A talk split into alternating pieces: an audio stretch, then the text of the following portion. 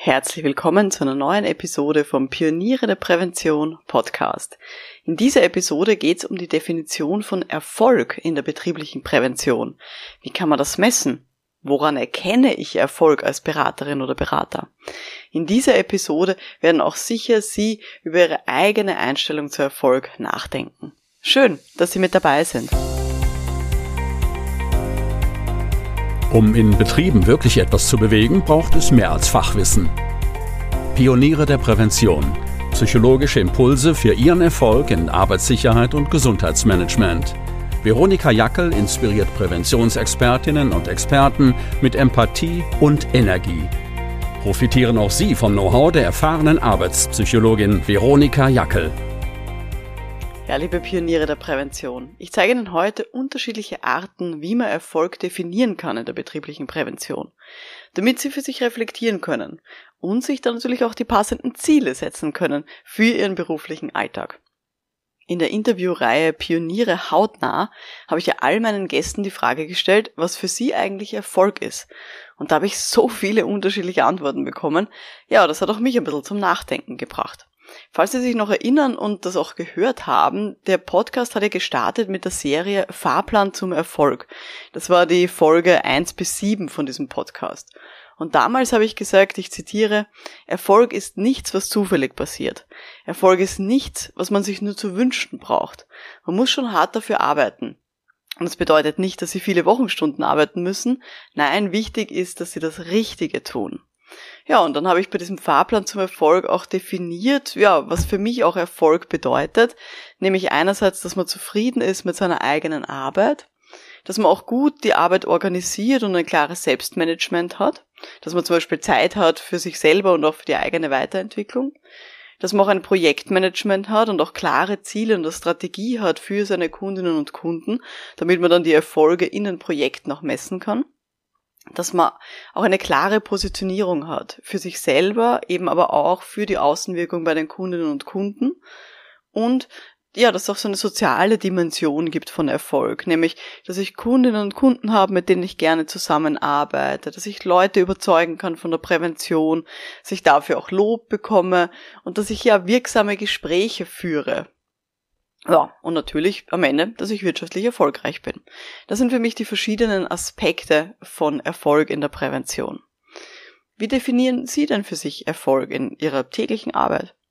Woran merken Sie denn, dass Sie erfolgreich sind oder dass ein bestimmtes Projekt erfolgreich war? Haben Sie da für sich so fixe Indikatoren im Kopf oder ist das vielleicht eher so ein Bauchgefühl? Man kann ja Erfolg ganz unterschiedlich angehen. Man kann ja einerseits ja vergleichen mit so objektiven Maßstäben, wie keine Ahnung, die absolute Höhe des Einkommens oder auch die Anzahl von Kundenprojekten im Jahr. Man kann aber auch sagen, okay, ich vergleiche mich eher mit anderen Leuten. Bin ich besser oder schlechter als andere? Oder man kann sich auch eher mit sich selber vergleichen, eben in der Vergangenheit. Das heißt, wie habe ich mich zum Beispiel in den letzten fünf Jahren entwickelt? Hat sich da irgendetwas verbessert oder verschlechtert? Und das sind halt unterschiedliche Herangehensweisen, die ich hier wählen kann. Erfolg ist also etwas sehr Subjektives. Und deshalb war für mich diese Interviewreihe auch so extrem spannend, wo ich halt alle Leute gefragt habe, wie sie den Erfolg für sich definieren in der betrieblichen Prävention. Und ich habe jetzt für diese Episode ja die verschiedenen Ausschnitte der Interviews rund um Erfolg jetzt nochmal zusammengeschnitten. Und nicht immer fanden meine Gesprächspartnerinnen jetzt diese Frage einfach. Erfolgreich, äh, wenn ich das Gefühl habe, hm,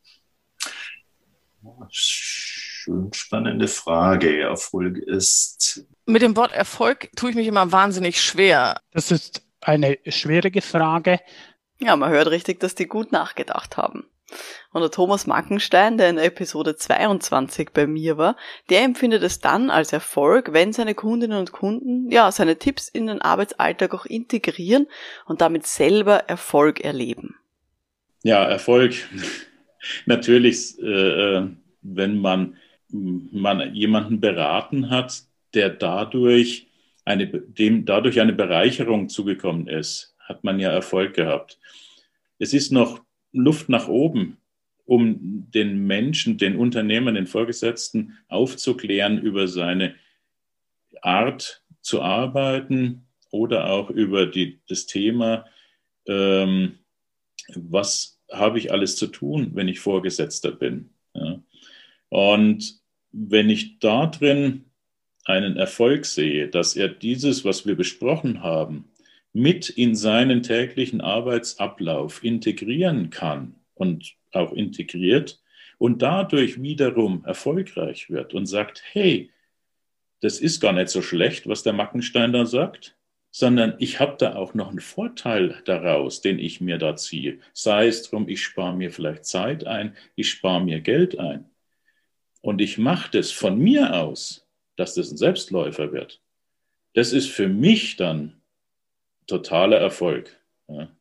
Wenn der, den ich betreue, mit meiner Information Erfolg hat. Renate Meyer, die ist ja auf der Bühne unterwegs rund um dieses Thema der Arbeitssicherheit mit Schauspielprojekten, Kabarett und auch Moderation. Und sie unterscheidet bei Erfolg zwischen der direkten Rückmeldung, wo man aber auch ein bisschen vorsichtig sein muss, und dann der späteren Weiterempfehlung. Naja, erstmal in ganz direkter Rückmeldung nach dem Motto, hey, ähm, da kommt jetzt jemand und klopft mir auf die Schulter und sagt, hey Renate, das hast du jetzt aber toll gemacht oder so. Daran merkt man schon auch, dass gut war. Wobei, ehrlich gesagt, bei den Theaterprojekten, da muss man mit dem direkten Feedback nach dem Auftritt oder so ein bisschen vorsichtig sein oder den zumindest ähm, dann noch mal eine Woche später überprüfen, weil wenn Schauspieler von der Bühne kommen, dann ist oft die erste Reaktion, bah, super, und das könnte ich ja nie so leid und wie sie das dargestellt haben und so. Ähm, sondern da, also ähm, das ist dann schon häufig so die Frage, ein paar Tage ins Land gehen lassen, dann nochmal nachfragen und welche Stimmen hört man denn dann noch und so weiter und so fort. Also einmal so die direkte Rückmeldung und dann äh, was, woran ich auch, es auch noch merke, sind zum Beispiel Weiterempfehlungen, wenn dann irgendjemand sagt, boah, ich habe gehört, ähm, da und da, das lief ja super gut oder äh, sie machen dieses und jenes. Daran merke ich auch, dass irgendwo was tatsächlich erfolgreich gelaufen ist. Auch der Markus Feigl von der Episode 36 ist selbstständig und der sieht das ein bisschen ähnlich wie die Renate. Es ist schon natürlich für mich ein sehr positiver Selbstständiger, äh, dass, dass ich derzeit viele Anfragen habe. Ja, und vor allem auch immer wieder, dass ich Bestandskunden habe, die ich dann auch wieder mit, mit neuen Themen äh, wieder begleiten kann. Ja. Das zeigt mir schon, das gibt mir schon so die Rückmeldung, dass ich da, da ganz gut unterwegs bin die Michaela Stockinger, die unterscheidet zwischen dem direkten Projekterfolg und eben auch der Mundpropaganda. Naja, einerseits äh, ist für mich Erfolg sozusagen das direkte Ansprechen mit dem Auftraggeber, dass wir Ziele erreicht haben, dass wir Projekte eben umgesetzt haben. Aber es ist natürlich zum Beispiel auch Mundpropaganda für mich ein großer Erfolg, äh, wenn jemand dann anruft und sagt, äh, ich ich habe gehört von einem anderen Unternehmen, dass die mit Ihnen so gut zusammengearbeitet haben. Und das, das möchten wir jetzt auch. Und der Markus Feigl hat für uns auch noch einen Tipp, wie man Erfolge in Projekten sichtbar machen kann.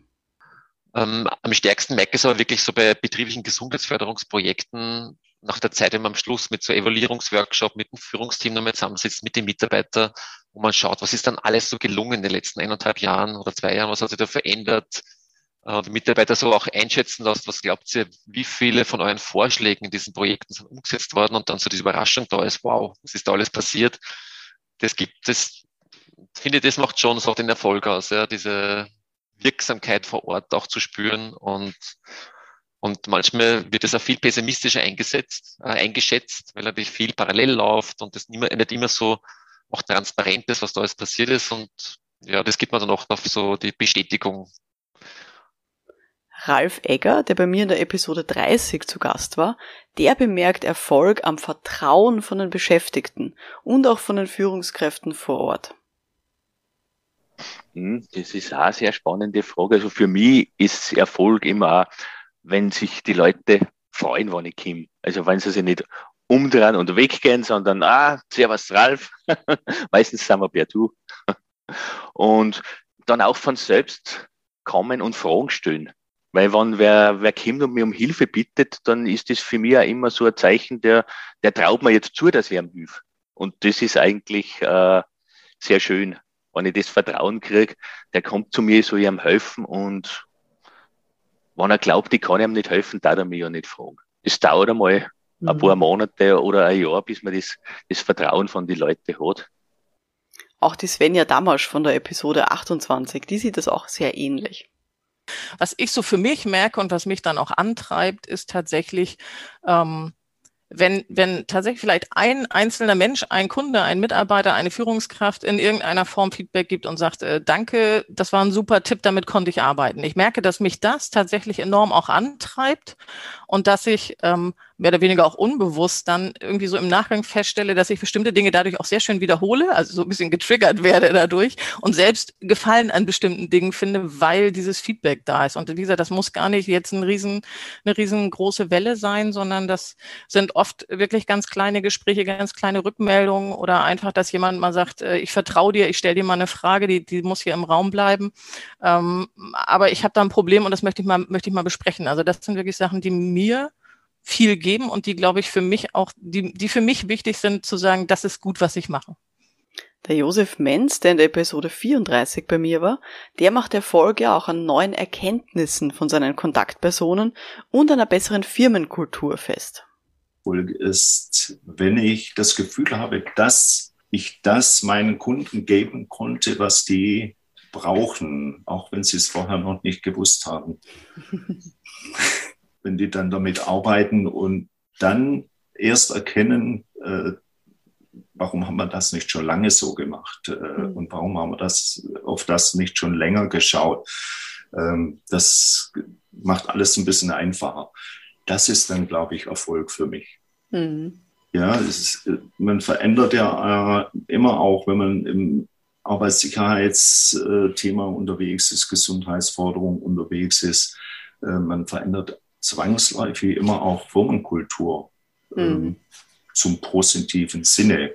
Also wenn dann Achtsamkeit äh, da ist und, und äh, man hat sichere Arbeitsplätze, das sind ja positive Dinge, die sich dann auch mittel- und langfristig ähm, auf die Firmenkultur ähm, aus, äh, auswirken der Andreas Meyer, der in der Episode 26 bei mir war, der macht ja ganz viele Unterweisungen und auch Ausbildungen.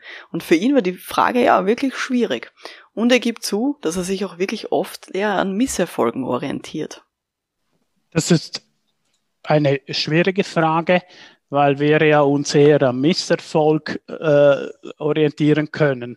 Jetzt ist das aber auch erklärbar. Ich äh, finde, ich hinterfrage mich, wenn ich beispielsweise trotz dieser vielen Jahre, wenn ich mitbekomme, dass ein Kursteilnehmer von uns eine tödliche Verletzung erfährt, dann, dann bin ich, dann studiere ich, was hätte ich besser machen können, obwohl ich wahrscheinlich keinen Einfluss habe auf das.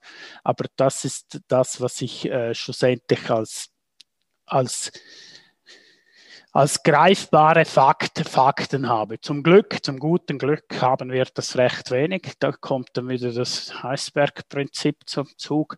Und irgendwie mit unseren Erfolgen, da, da habe ich also natürlich als Dienstleister recht wenig zu tun, weil ich sehe ja nicht mal die Kennzahlen. Also ich finde, das waren alles wirklich spannende, ja, und auch richtige Antworten. Im Endeffekt bleibe ich dabei. Erfolg in der betrieblichen Prävention, das kann man nicht nur an einem Faktor messen, sondern so ein Erfolg, der ist vielfältig.